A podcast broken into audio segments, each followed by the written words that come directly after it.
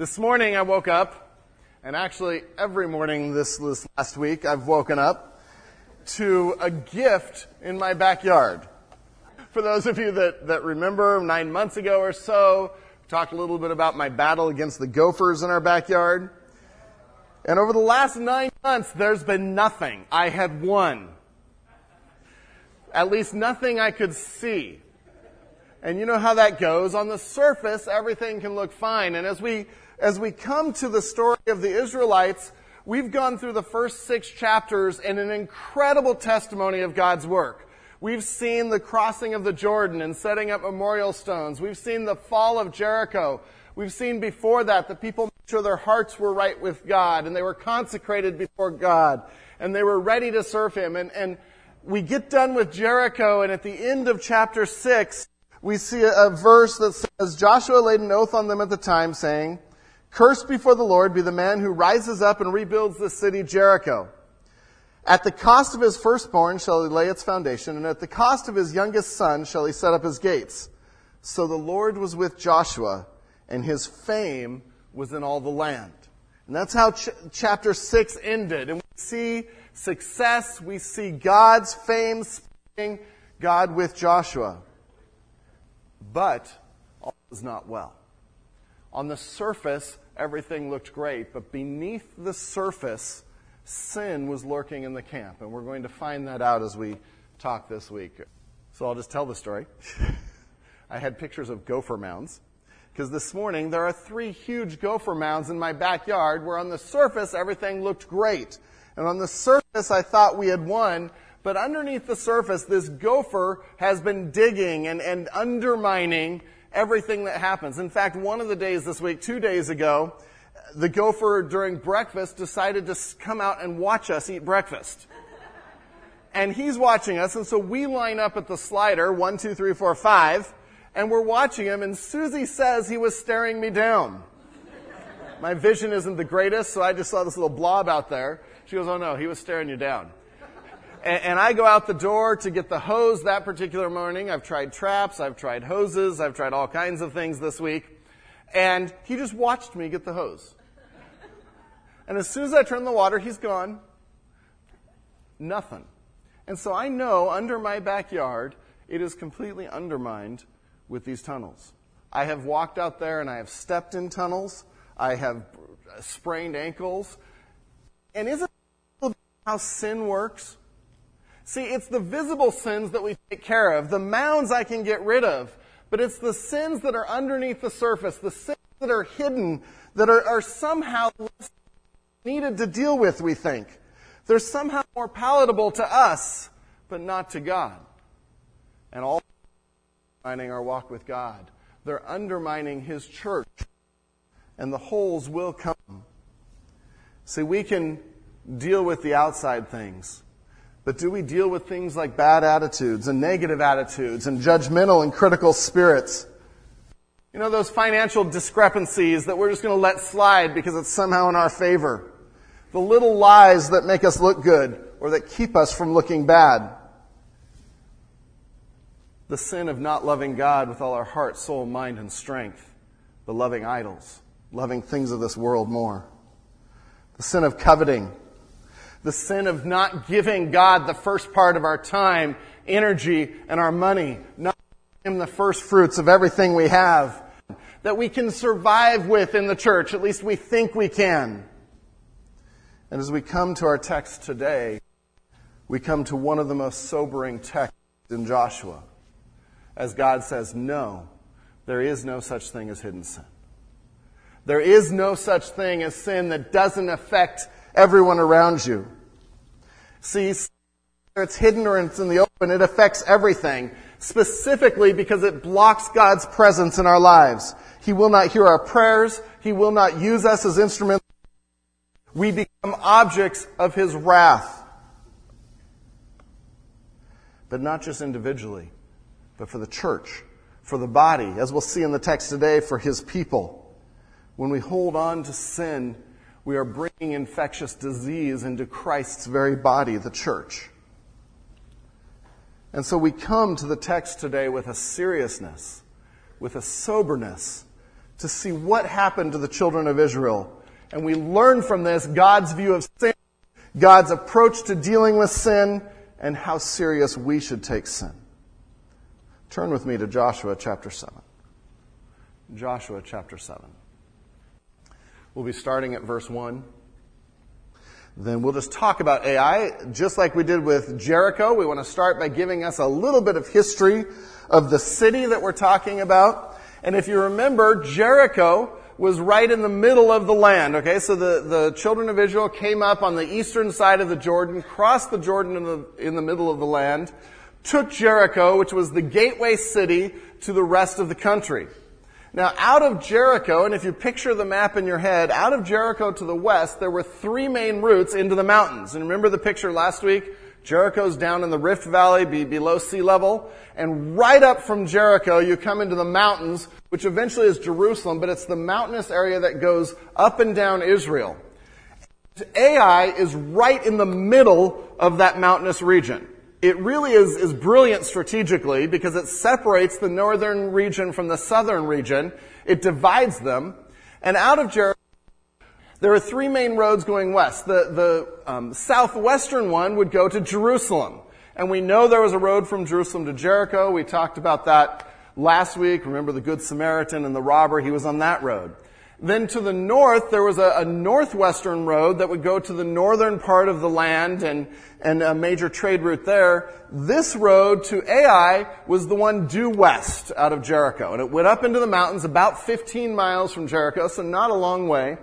And we go from below sea level to about 1700 feet in elevation. So in these 15 miles, you get a pretty good climb.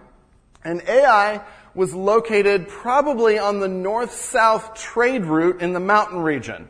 So this was an important area to take. You take this, you cut off supplies, you have a launching point for the rest of the conquest. And so it made a lot of sense to go to Ai next. The name Ai, interestingly enough, means ruin. And we, we will see next week's story that that happens to Ai, but not this week. This week, we have a much different scene. And so let's look at verse 1. And verse the key verse to understand the whole chapter. The, the narrator here, he breaks with, with some of building, and right from the start, right from verse 1, says, This is the point of the chapter, so you don't miss it. And actually, the last verse of the chapter, he's going to come back to it. And in verse 1, we read, But, and it starts with that word but, and I'd under because that's in contrast to the success at Jericho. But the people of Israel broke faith in regard to the devoted things. For Achan the son of Carmi, son of Zabdi, son of Zerah, of the tribe of Judah, took some of the devoted things, and the anger of the Lord burned against the people of Israel. And right from the start, we see a very sobering verse. When you read a verse that says, the anger of the Lord burned against the people of Israel, again, I would underline that or highlight that if you don't mind writing in your Bibles, because that's the key phrase to understanding the rest of this chapter. Now, if you remember the devoted things, we talked about that in Joshua chapter 6. And if you look back at Joshua 6:18, but you, and this is the command to the people as they were, were taking Jericho, but you keep yourselves from the things devoted to destruction. We talked about that last week, herem, that these were the things that God said, do not take them, do not touch them, destroy every living thing. The precious metals bring into my house, they are mine. They are devoted to me. Because of their sin, because of my holiness, I am judging them. And so the, the command is very clear in verse 18. But you keep yourselves from these things devoted to destruction, lest when you have devoted them, you take any of the devoted things and make the camp of Israel a thing for destruction and bring trouble upon it.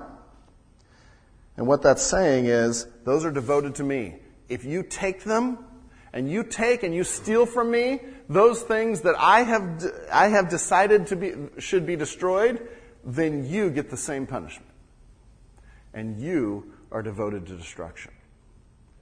So this was in the chapter before. In verse 1 of chapter 7, the first thing it says, they broke faith. they took those things. And we see several things out of this verse that's understanding the chapter. The first is that the whole nation is affected by one man. Look at, at the, the terms that are used. But the people of Israel broke faith in regard to the devoted things. For Achan, the son of Carmi, and so we have the people of Israel indicted here because of one man's action, because of Achan.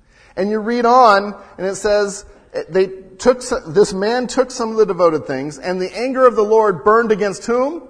The people of Israel. And so we see the whole nation is affected by this one man's sin. We're going to see that more in the next few verses. But really this verse is describing a betrayal on two levels. Because God's righteous anger burns at sin as it is betrayal. Point number one. God's righteous anger burns at sin as it is betrayal. And the two areas that we see betrayal in is the first is it betrays a covenant relationship betrays a covenant relationship. The first phrase there, but the people of Israel broke faith in regard to the devoted things. That word for broke faith is a word that is used of a wife's adultery. It's used of betrayal of marriage vows. In Numbers 5:12, the same word is used. Speak to the people of Israel. If any man's wife goes astray and breaks faith with him, and it goes on to describe that she sleeps with other men, that's what it meant to break faith, to break a covenant, to betray, to commit adultery. That's the word God is choosing to use about Israel's sin. They have broken faith with me. They have betrayed my covenant. Remember his covenant is I will give you the land, but in Joshua 1 it says you will obey my commandments. And it was a two-way street. This was more than just a simple theft. This was more than taking a few items when he wasn't supposed to. This was a betrayal of God Almighty and the covenant and relationship that he had set up. That helps us understand the depth of sin to take sin seriously. It is so easy to sort of just write off sin as some, some light thing, and I just ask forgiveness.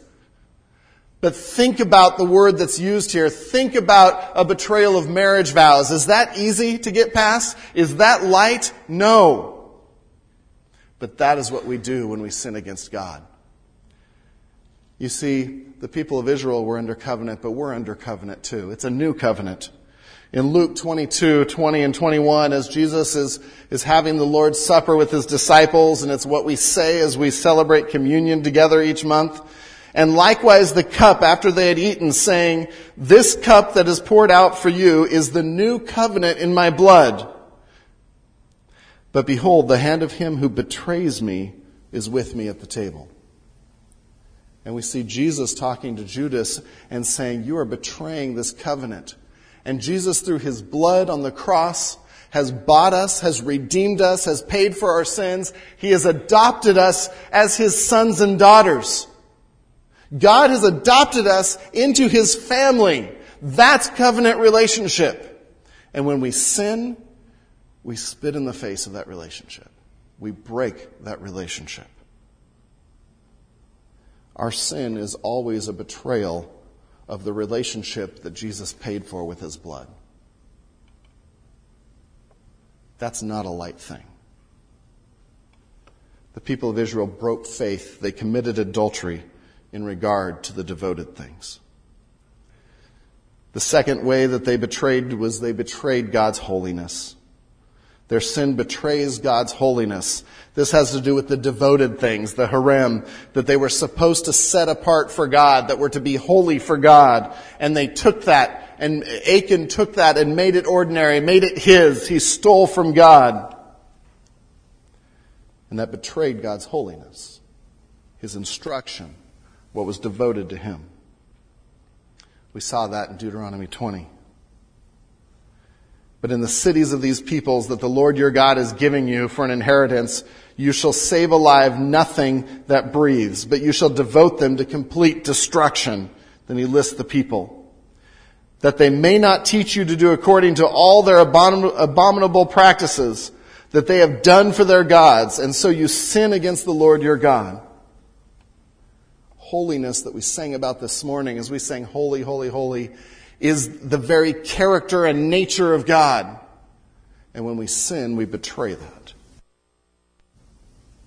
The point in verse 1, the point of the chapter, the point of the story, God's righteous anger burns at sin as it is betrayal of Him.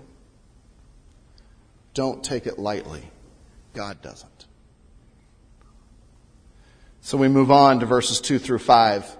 And this section is the defeat. And this, this tells what happens with Ai. Sin has costly consequences to the whole body. Sin has costly consequences to the whole body. Let's read verses 2 through 5. Joshua sent men from Jericho to Ai, which is near Bethaven, east of Bethel, and said to them, Go up and spy out the land. And the people went up and spied out Ai. And they returned to Joshua and said to him, Do not have all the people go up, but let about two or three thousand men go up and attack Ai. Do not make the whole people toil up there, for they are few.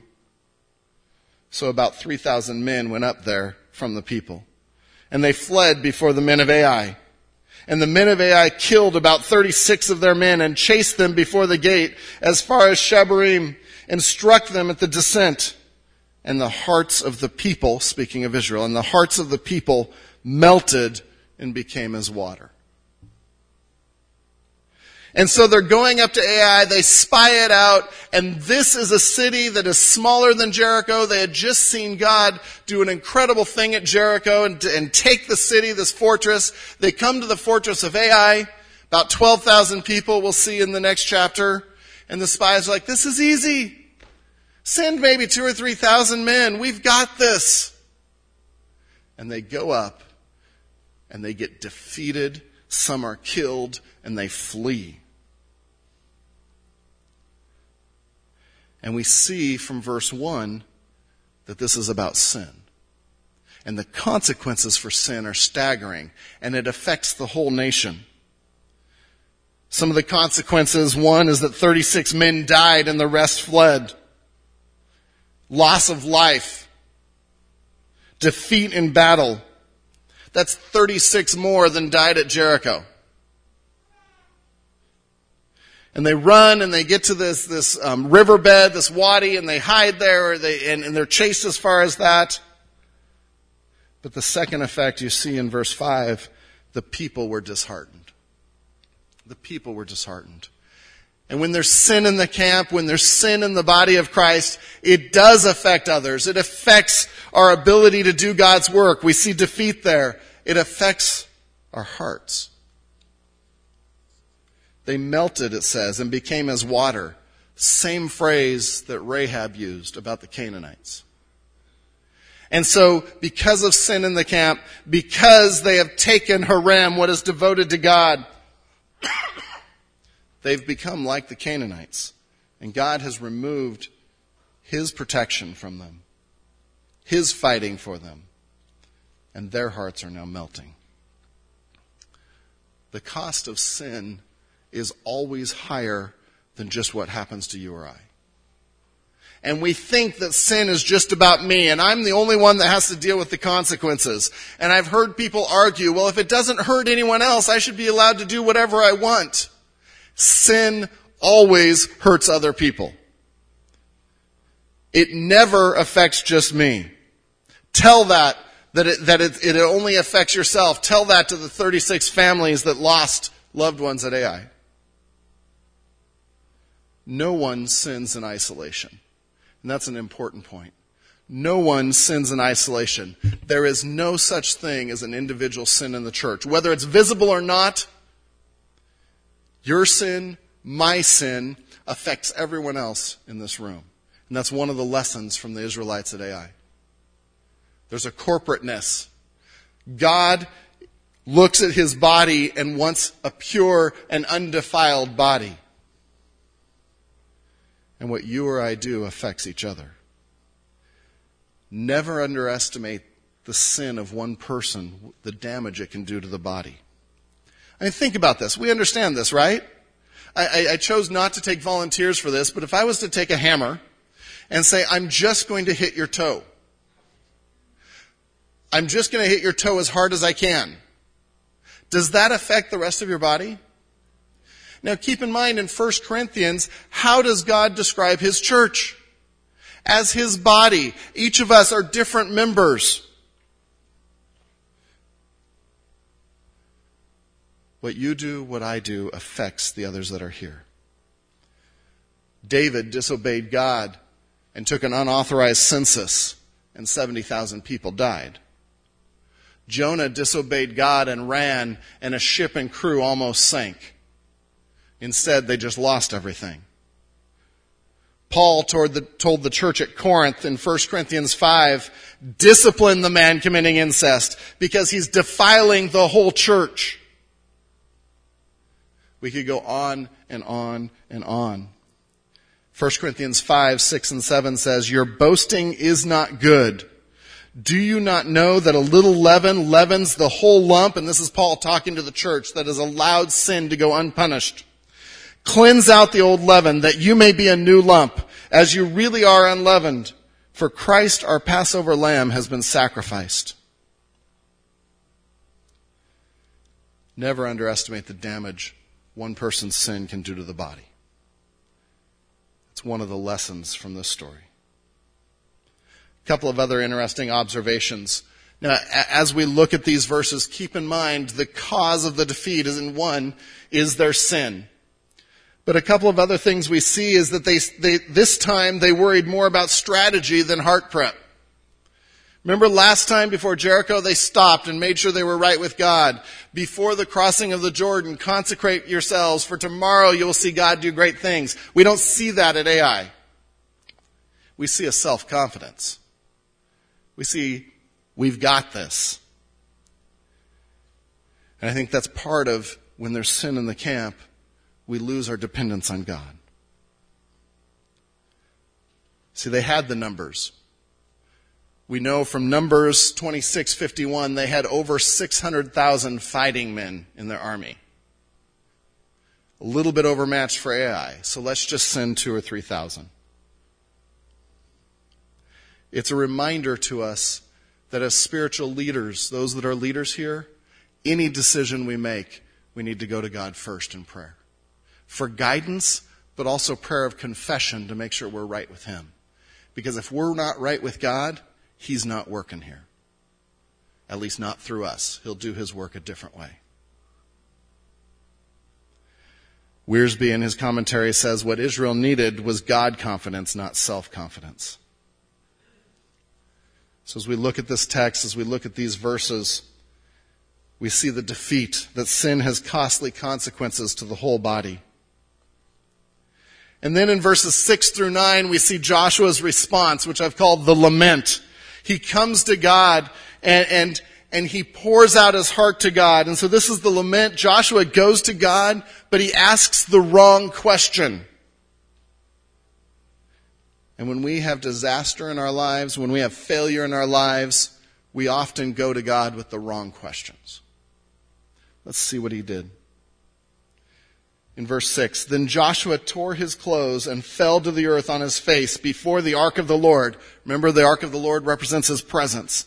Until the evening, he and the elders of Israel, and they put dust on their heads. That was a sign of mourning, of grieving. They started right. Remorse is the right start. And they come and they tear their clothes and bow before God Almighty. But then in verse 7, we see what he says. And it's the wrong conclusion. So we have the right start and the wrong conclusion.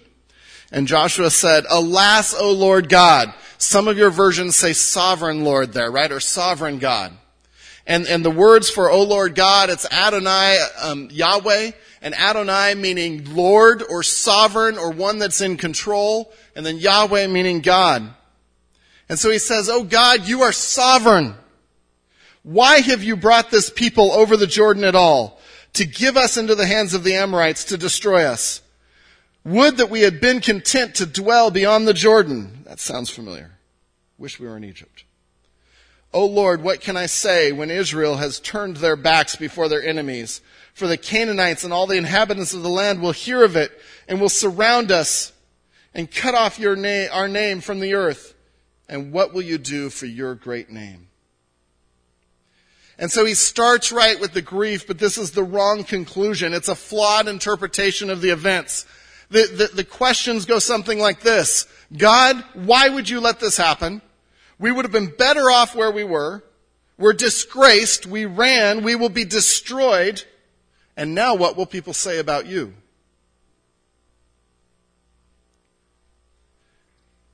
And in a sense, he's blaming God rather than looking at self. It's a crisis of theology. We talk about the sovereignty of God and we believe God is sovereign, but we also hold to the responsibility of man because God does not force you or I to sin.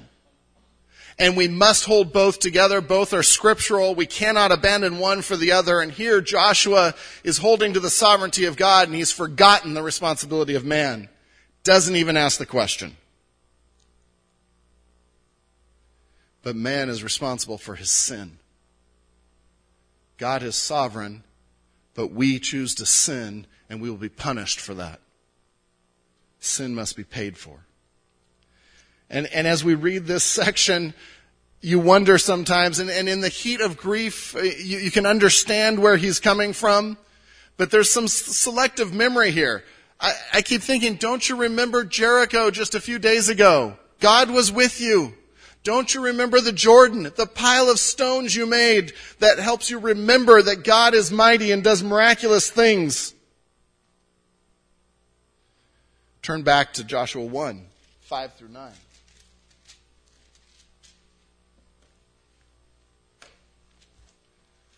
At the beginning, just a few weeks earlier,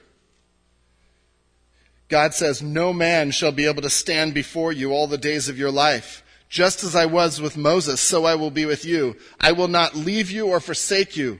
Be strong and courageous, for you shall cause this people to inherit the land I swore to their fathers to give them. And, and if you just remember those verses, I think Joshua's lament is right. What are you doing? But God goes on, only be strong in verse 7 and very courageous. Be careful to do according to all the law that Moses my servant commanded you. Do not turn from it to the right hand or to the left, that you may have good success wherever you go. And that verse should have caused the elders and Joshua to say, What have we done? We have turned either to the right or to the left from God's commands. But it's interesting in, in Joshua's lament at the end, in this, the last phrase of verse 9, I call this unrealized truth. We have a, a good start, we have a mistake in the middle, a wrong conclusion, but at the end, unrealized truth because he says, And what will you do for your great name?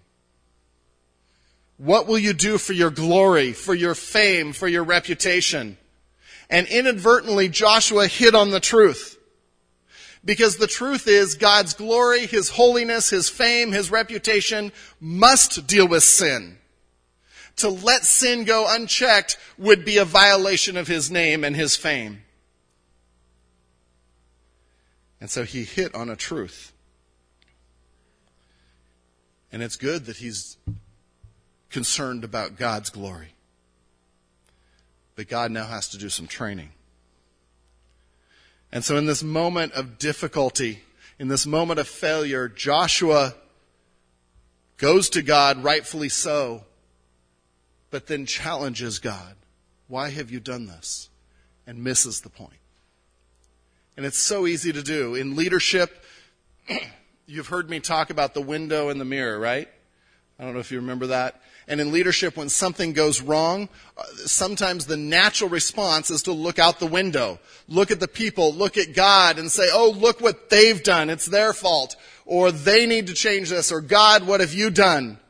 Whereas good servant leadership looks at the mirror first and says, Am I right with God? What is my part in this? What have I done? And God's about to, to teach that to Joshua. He's about to have him look at themselves, look at himself, and he'll defend his honor and defend his glory. Difficulties come for all kinds of reasons. In this case, it was sin. Sometimes difficulties come just because we live in a fallen Genesis 3 world.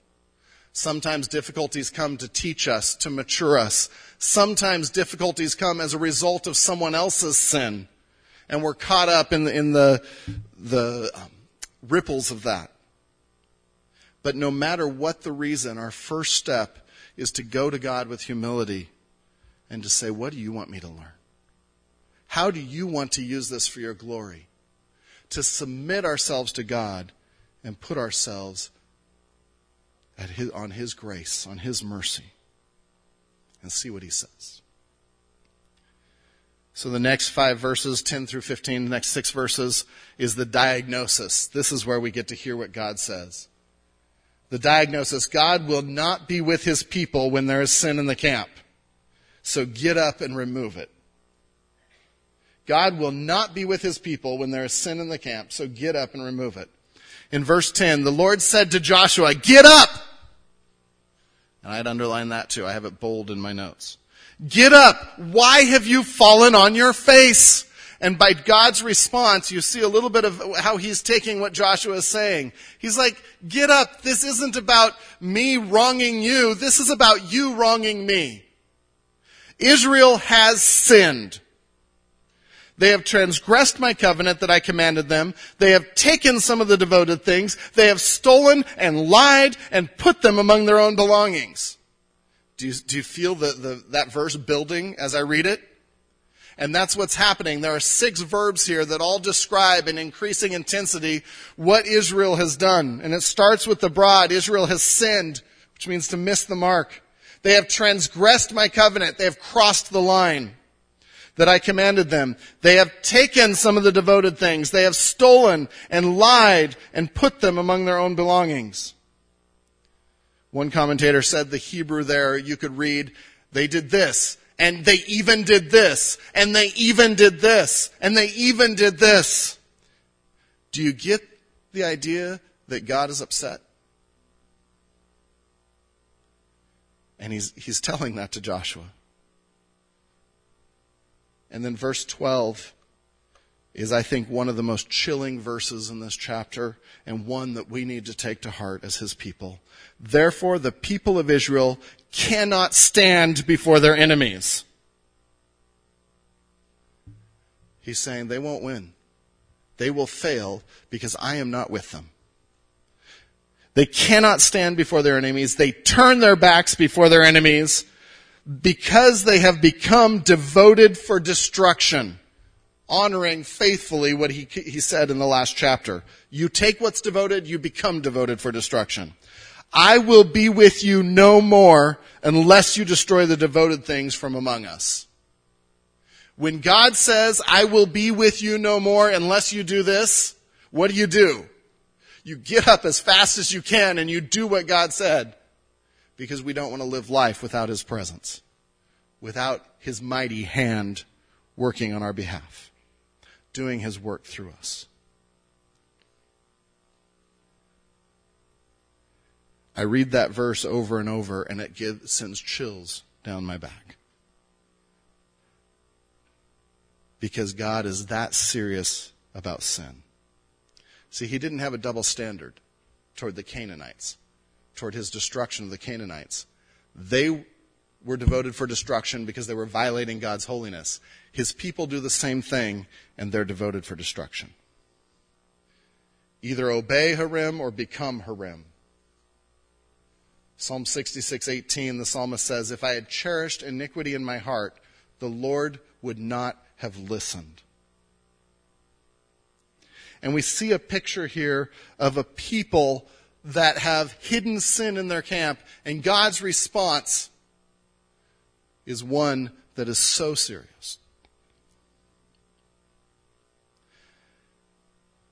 We as a church at the beginning of Joshua said that we want to do God's work. We want to be used by God. And the first six chapters have been great illustrations of how that happens.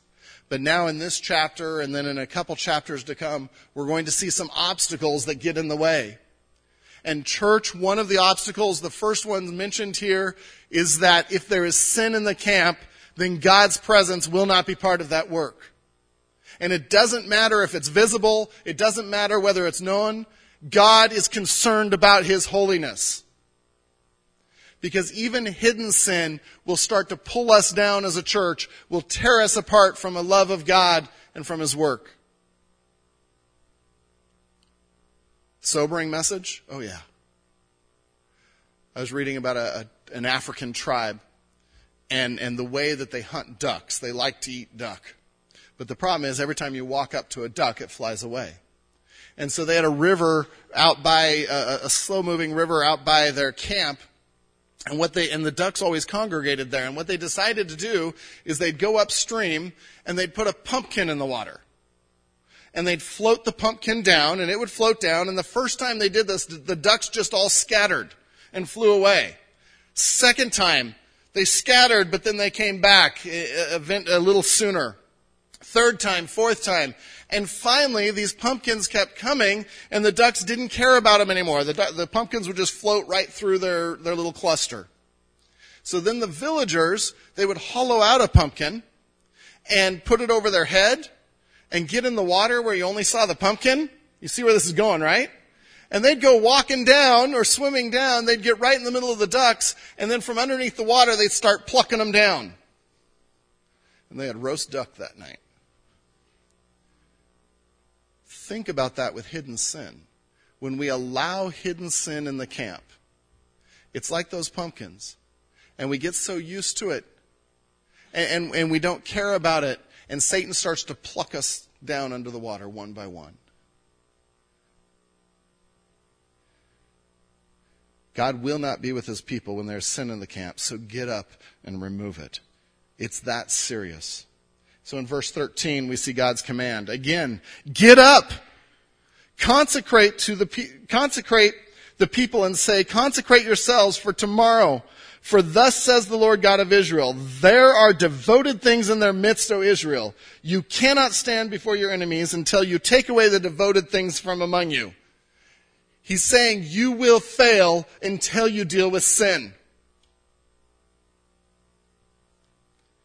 In the morning, therefore, you shall be brought near by your tribes, and the tribe that the Lord takes by lot shall come near by clans, and the clan that the Lord takes shall come near by households, and the household that the Lord takes shall come near man by man. And he who is taken with the devoted thing shall be burned with fire, he and all that he has, because he has transgressed the covenant of the Lord, and because he has done an outrageous thing in Israel. Sin is outrageous. It is serious. It betrays our relationship with God. It betrays His holiness. And so God is saying it must be dealt with. This is why we as a church practice church discipline. Going back to that 1 Corinthians 5 verse, cleanse out the old leaven that you may be a new lump as you really are unleavened. And so we as a church are to confront sin in our midst because it is directly tied to God's work through His people. And yes, there's been, there have been churches that have abused that and gone too far, but far more churches have completely ignored that and ignored sin and turned a back to it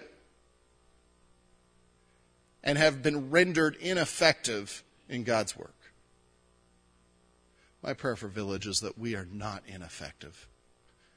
That we are powerfully moving forward with God's work, with sharing the gospel, with reaching this neighborhood, this community here, with reaching every one of your communities for Christ, with building families that are, have that as their focus. But we will fail if we don't deal with the sin issue.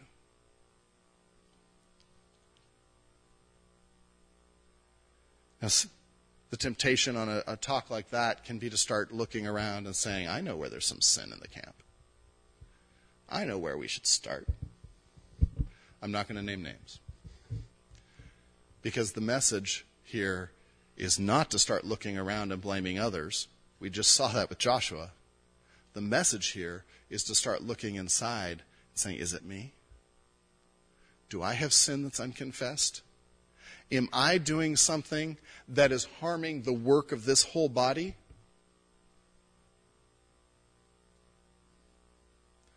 My prayer today is that we come out of this text seeing sin as serious, but willing to get up and do something about it in our own lives for the sake of God's work.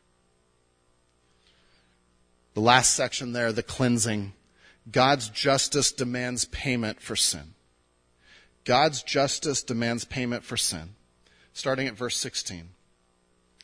So Joshua rose early in the morning and brought Israel near tribe by tribe, and the tribe of Judah was taken. And he brought near the clans of Judah, and the clan of the Zerahites was taken. And he brought near the clan of the Zerahites man by man, and Zabdi was taken. And he brought near the household man by man, and Achan, the son of Carmi, son of Zabdi, son of Zerah of the tribe of Judah, was taken. Very specific of what tribe he is, that he's part of the nation. Then Joshua said to Achan, My son, give glory to the Lord God of Israel and give praise to him, and tell me now what you have done. Do not hide it from me. And we see two pairs of instructions there. Give glory to God, give praise to Him, tell me what you have done, do not hide it from me. See, God's fame, His glory is violated when we sin, and so when we confess our sin, when we come to Him and say, you are right and I am wrong, we are bringing glory to Him. It's very interesting that Achan still hasn't done this. He has to be caught. He has to come out with his hands up and be forced to confess. This is not a repentant man. This is a captured man. Tell me what you have done and do not hide it. And Achan answered Joshua, Truly, I have sinned against the Lord God of Israel. And this is what I did. When I saw among the spoil a beautiful cloak from Shinar, and 200 shekels of silver and a bar of gold weighing 50 shekels. Then I coveted them and took them. And see, they are hidden in the earth inside my tent with silver underneath. Very interesting sequence. I saw, I coveted, I took, I hid. And that's a sequence that describes so much of our sin. I saw something I wanted, something I delighted in. I took it I hid it. Turn with me just real quickly to Genesis chapter 3. Genesis chapter 3, verse 6. We see the story of Eve being tempted. See if you see that same sequence, starting at verse 6. So the, when the woman saw that the tree was good for food, and that it was a delight to the eyes, and that the tree was desired to make one wise, she took of its fruit and ate. And she also gave some to her husband who was with her, and he ate. Then the eyes of both were opened, and they knew they were naked, and they sewed fig leaves together and made themselves loincloths. And they heard the sound of the Lord God walking in the garden in the cool of the day, and the man and his wife hid themselves from the presence of the Lord God among the trees of the garden. They saw, they desired, or they coveted, they took, and they hid. Think about that with our sin. The thing is, with God, there is no such thing as hidden sin. There is no such thing as sin that we somehow keep out of his eyes. Ecclesiastes 12:14 says, "For God will bring every deed into judgment with every secret thing, whether good or evil." And we go on to continue reading in Joshua chapter 7. So Joshua sent messengers, and they ran to the tent. And behold, it was hidden in his tent with the silver underneath. And they took them out of the tent and brought them to Joshua and to all the people of Israel. And they laid them out before the Lord, possibly before the Ark of the Covenant. And Joshua and all Israel with him took Achan, the son of Zerah, and the silver and the cloak and the bar of gold, and his sons and daughters, and his oxen and donkeys and sheep, and his tent and all that he had, and they brought them up to the valley of Achor. And Joshua said, Why did you bring trouble on us? The Lord brings trouble on you today. And we see God judging Achan and his family and everything he had. And all Israel stoned him with stones. They burned them with fire and stoned them with stones. And they raised over him a great heap of stones that remain to this day. And then you see in verse 26 the conclusion of verse 1. Then the Lord turned from his burning anger. Therefore, to this day, the name of that place is the Valley of Achor.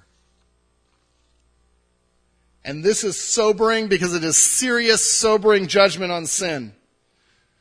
Many have thought, well, the family must have known because it was buried there and they probably helped out with that. Maybe, maybe not. But Achan stood for his family and all that had touched that sin, all that had been part of that had to be judged.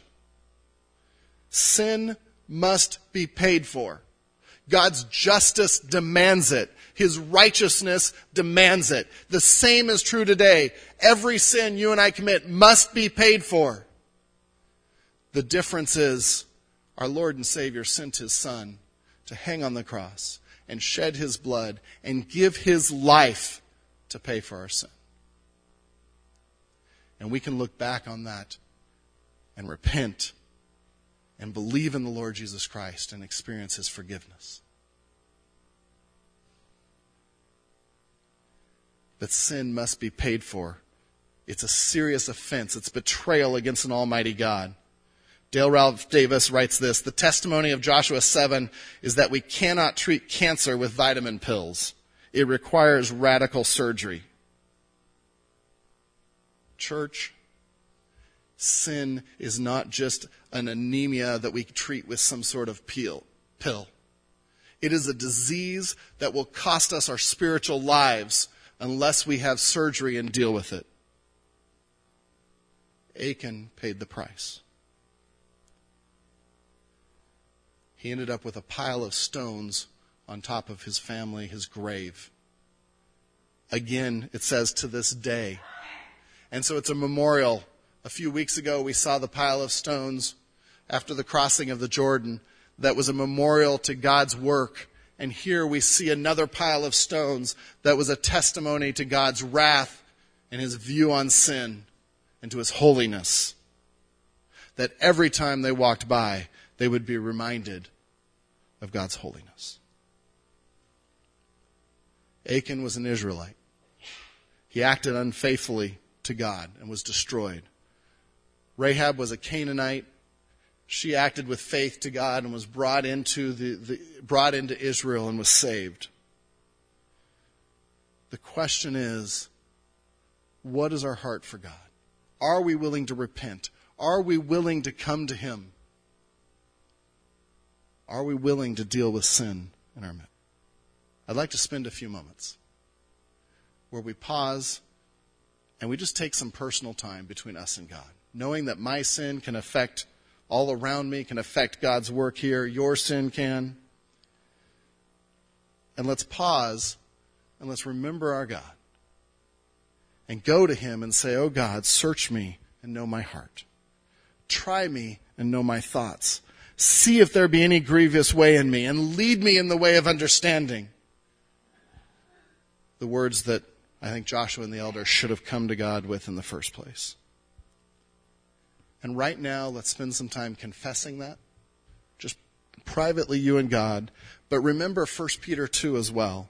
He himself bore our sins in his body on the tree, that we might die to sin and live to righteousness. By his wounds you have been healed. For you were straying like sheep, but have now returned to the shepherd and overseer of your souls. Jesus died to be a payment for our sins. He died our soul to save. I just bow our heads. I'll start with prayer and then just a time of silence, and then we'll sing together as we end our service. Lord God, we are sobered by this chapter that showed a defeat of your people and the root cause being sin. And we are challenged, God, as a church to make sure we don't have that same root cause in our midst, to come to you and ask for your forgiveness, ask for your cleansing, ask for you to reveal whatever might be there. Lord, I pray for our church that if there is anything standing in the way of us winning souls for you, that you would deal with it right here and right now that you would do whatever it takes to purify your church, no matter how hard it is, no matter how costly, no matter how much it hurts.